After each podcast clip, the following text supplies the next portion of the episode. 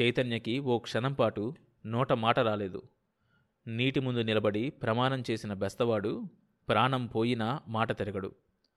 అతడికి ఏం చేయాలో తోచలేదు. వాళ్ళ డబ్బు తీసుకునే ప్రసక్తి మాత్రం లేదు. చాలా ఇరకాటమైన పరిస్థితి. ఒక్క సీజన్కే బాబు ఎంతొస్తాది? తీసుకోండి అన్నాడు చంద్రయ్య. ఎందుకు రాదు? అంతమంది జాలర్లది కలిపితే చాలా పెద్ద మొత్తమే అవుతుంది. అతడు ఆ ఆలోచనల్లో ఉండగానే శారద పోనీ వాళ్ళ పేరు మీదే ఓ వ్యాపారం మొదలుపెట్టండి చైతన్య బాబు అంది. చైతన్య మొహం విప్పారింది. అంతవరకు వేధిస్తున్న సమస్యకి పరిష్కారం దొరికినట్లయింది.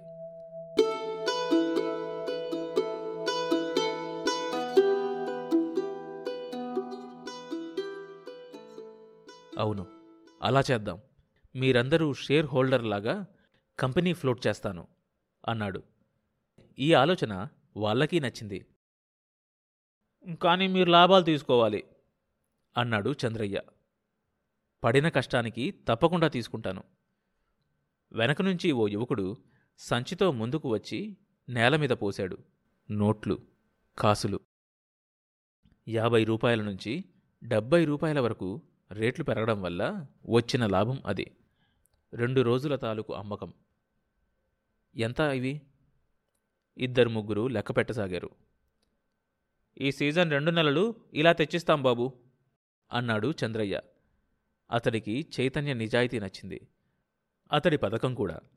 ఆ అభాగ్యుల మీద ఆ మాత్రం జాలి చూపించిన వాళ్ళు అంతవరకు ఎవ్వరూ లేరు. సీజన్ రెండు నెలలు అంటున్నావు? ప్రతిరోజు దొరుకుతుందేమిటి? రొయ్య అన్నారెవరో.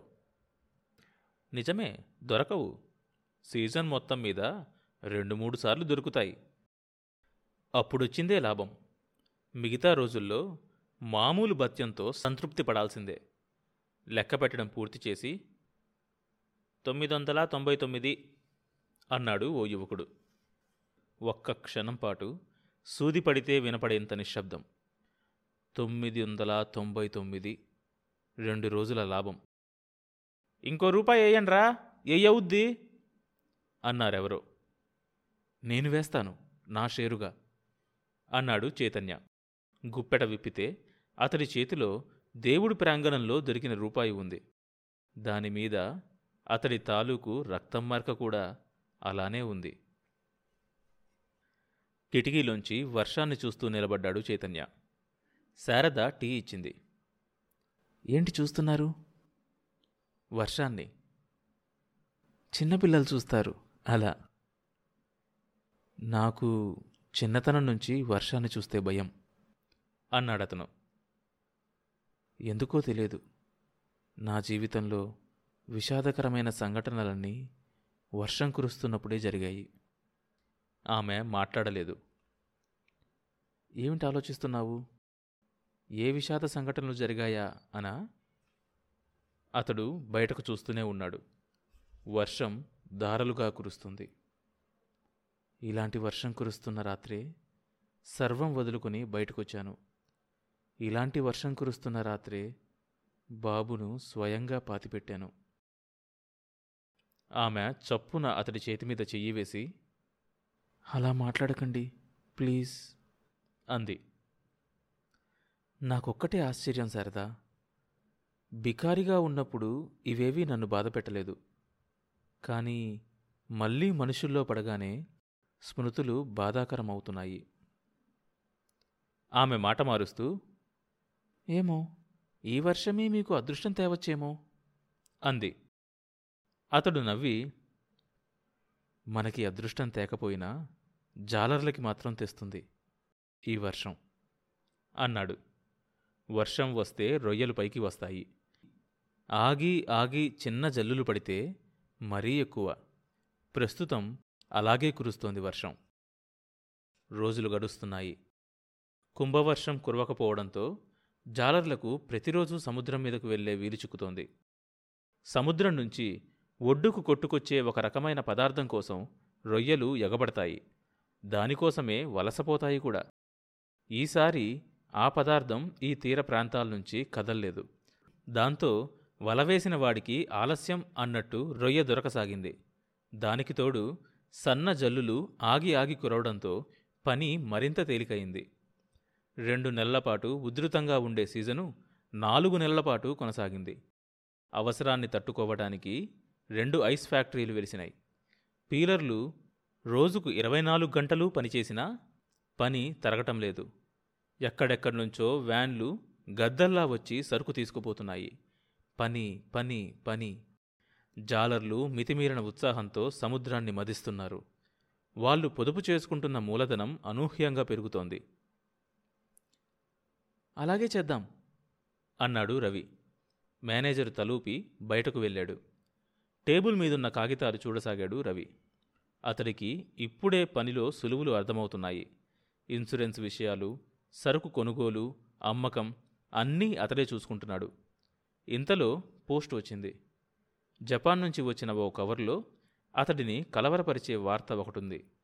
అతడి దగ్గర నుంచి రెగ్యులర్గా కొనుగోలు చేసే కంపెనీ రాసింది జపాన్లో ఫ్రాన్స్ కన్జ్యూమర్స్ సొసైటీ నిశ్చయించిన ధర కన్నా ఎక్కువైన పక్షంలో తమ భవిష్యత్ కాంట్రాక్టులన్నీ రద్దు చేసుకోవాల్సి ఉంటుందని. అది చదివి చాలాసేపు కుర్చీలో చలనం లేకుండా కూర్చుండిపోయాడు. ఆలోచనలు ఎందుకొచ్చిన బాధ ఇదంతా? అనే శ్మశాన వైరాగ్యం. సాయంత్రం ఐదవుతూ ఉండగా అతను ఇంటికి వెళ్ళాడు. ఇల్లంతా నిర్మానుషంగా ఉంది. మనసులో చింతనలాగా నిశ్శబ్దంగా. అతడు తన గదిలోకి వెళ్ళి కోటు విప్పాడు. నిస్త్రానగా కుర్చీలో కూర్చుండిపోయాడు. వెనక్కి వాలి కళ్ళు మూసుకున్నాడు. కొంచెం సేపటికి గుమ్మం దగ్గర అలికిడయింది. అతడు కళ్ళు తెరవలేదు. టీ కప్పు చప్పుడయ్యేలాగా బల్ల మీద పెట్టి కిరణ్మయి వెళ్ళిపోయింది. ఆమెకు చాలా కోపంగా ఉంది. తను చేసింది తప్పే కావచ్చు. దానికి తిట్టవచ్చు కదా? ఇలా నిర్లిప్తతతో బాధపెట్టడం దేనికి? అతడు ఏమాత్రం ఈ విషయం కదిలించినా క్షమాపణ చెప్పుకోవడానికి సిద్ధంగా ఉంది ఆమె. కానీ అతడి మౌనం ఆమెని రంపపు కోత కోస్తోంది. చాలాసేపు బయట తచ్చాడి స్త్రీ సహజమైన స్వభావంతో మళ్ళీ అతడి గదిలోకి వెళ్ళేసరికి ఆమె పెట్టిన టీకప్పు అలానే చల్లారిపోయింది.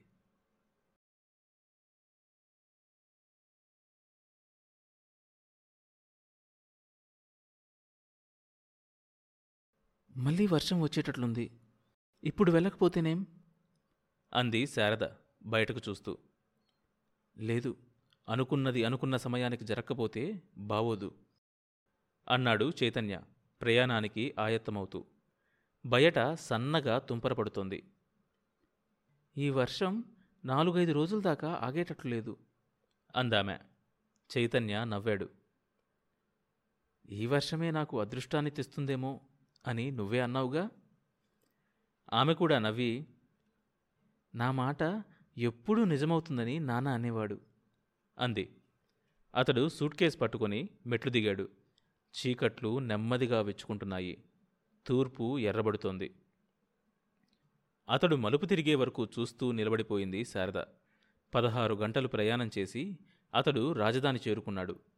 రాత్రి విశ్రాంతి తీసుకుని పొద్దున్నే పనిమీద బయలుదేరాడు. అతడికి చాలా టెన్షన్గా ఉంది. తను సాధించాలనుకున్నది చిన్న విషయమేమీ కాదని అతడికి తెలుసు. ఎంత బలహీన వర్గాలకైనా ఏమీ హామీ లేకుండా అంత పెద్ద రుణం ఇవ్వటానికి ఎవ్వరూ ముందుకు రారని అతడికున్న బ్యాంకింగ్ అనుభవం చెప్తుంది ఏదో అద్భుతం జరిగితే తప్ప ఇది సాధ్యపడదు. తను అనవసరంగా ఆకాశానికి నిచ్చెన వేస్తున్నానేమో అనుకున్నాడు. ఒకవేళ ఈ వ్యవహారంలో విఫలమైనా నష్టపోయేది ఏమీ లేదు కదా అన్న భావం ఇంకోవైపు. ఈ పరస్పర విరుద్ధమైన భావాలతోనే అతడు విజిటర్ స్లిప్ మీద తన పేరు రాసి లోపలికి పంపాడు. పదిహేను నిమిషాల తర్వాత అతడికి పిలుపొచ్చింది. అతడి పదేళ్ళ వ్యాపార జీవితంలో ఎప్పుడూ అనుభవించినంత టెన్షన్ అతడు చైర్మన్ ఛాంబర్స్లోకి అడుగుపెడుతూ ఉండగా అనుభవించాడు. అంత చల్లటి ఎయిర్ కండిషన్ రూములోనూ అతడి నుదుటి మీద చిరుచెమట పట్టింది. చెప్పండి మీకోసం ఏం చేయగలను? చైర్మన్ అడిగాడు. కొంచెం రిలాక్స్ అవ్వడం కోసం బలంగా ఊపిరి పీల్చుకొని చైతన్య చెప్పడం మొదలుపెట్టాడు. తన ప్రాంతపు జాలర్లు వాళ్ళ జీవితాల్లో వచ్చిన మార్పు వాళ్ళు కూడబెట్టుకున్న డబ్బు వివరాలు అంతా వివరంగా చెప్పాడు. గుడ్. Really excellent. అభినందిస్తున్నట్లు తలూపాడు చైర్మన్. చెప్పండి ఇంత కష్టపడి మూలధనాన్ని సంపాదించుకున్న మీకు మా బ్యాంక్ ఎలా సహాయపడగలదు? చైతన్య ముందుకు వంగి ఒక కోల్డ్ స్టోరేజ్ పెడదామనుకుంటున్నాము. అన్నాడు. ఎదురు కుర్చీలో ఉన్నాయనకి యాభై ఏళ్ళ వయసుంటుంది. అందులో పాతికేళ్ళు బ్యాంకింగ్ అనుభవం ఉండి ఉంటుంది. తన సర్వీసులో ఎంతోమంది రకరకాల వ్యక్తులను చూశాడు. అనుభవంతో పండిపోయాడు. అంత అనుభవజ్ఞుడు కూడా ఈ మాటలకి అదిరిపడ్డాడు. ఏంటి? తను వింటున్నది నిజమేనా? అన్నది నిర్ధారణ చేసుకోవడానికే మళ్ళీ అడిగాడు. ఒక కోల్డ్ స్టోరేజీ ప్లాంట్ పెట్టి రొయ్యలు ఎగుమతి చేయాలనుకుంటున్నాం. మీరు అప్పు ఇవ్వాలి. ఎంత? ప్లాంట్కి రెండున్నర లక్షలు వర్కింగ్కి ఆరు లక్షలు. మీ తరపు నుంచి ఎంత పెడతారు? యాభై వేలు. తన ముందు కూర్చున్నవాడు బయట వర్షం వస్తుందని ఏమీ తోచక సరదాగా లోపలికి వచ్చి తనతో హస్కు కొడుతున్నాడేమో అన్న అనుమానం చైర్మన్కి వచ్చింది. యాభై వేల పెట్టుబడితో ఎనిమిదిన్నర లక్షలు అప్పు ఇవ్వమంటారా? సెక్యూరిటీ ఏంటి? శ్రమ. బ్యాంకు అధికారి వెనక్కి వాలి. క్షమించండి నేనేం చేయలేను. అంతేనంటారా? అన్నాడు. సెక్యూరిటీ లేకుండా అప్పివ్వరా అది ముఖ్య సమస్య కాదు. కానీ మీరు ఎలా సరుకు అమ్ముతారు ఫ్యాక్టరీ ఎలా నడుపుతారు? అన్నీ సమస్యలే. ఇంతలో ప్యూన్ ఇంకో విజిటింగ్ కార్డు తెచ్చి బల్ల మీద పెట్టాడు. రమ్మను అన్నాడాయన. అంటే తననిక వెళ్ళమని. చైతన్య కుర్చీలోంచి లేచాడు. I'm sorry అన్నాడాయన. It's all right sir. Chaitanya కూడా ఈ పని అవుతుందన్న నమ్మకం లేదు. ఆయనకి షేక్ హ్యాండ్ ఇచ్చి బయటకు రాబోతూ ఉంటే తలుపు తీసుకుని విజిటర్ లోపలికి ప్రవేశించాడు. చైతన్య తన ఆలోచనల్లో తాను ఉండి బయటికి వెళ్ళబోతున్నాడు. వర్షం వల్ల ఫ్లైట్ క్యాన్సిల్ అయిపోయి ఉండాల్సొచ్చింది. తనకి పరిచయమైన గొంతు విని చైతన్య వెనక్కి తిరిగి చూశాడు. అదే సమయానికి అతన్ని చూసిన Hashoma Toshima chief sales executive hello Chaitanya మీరిక్కడ ఉన్నారేంటి? అన్నాడు.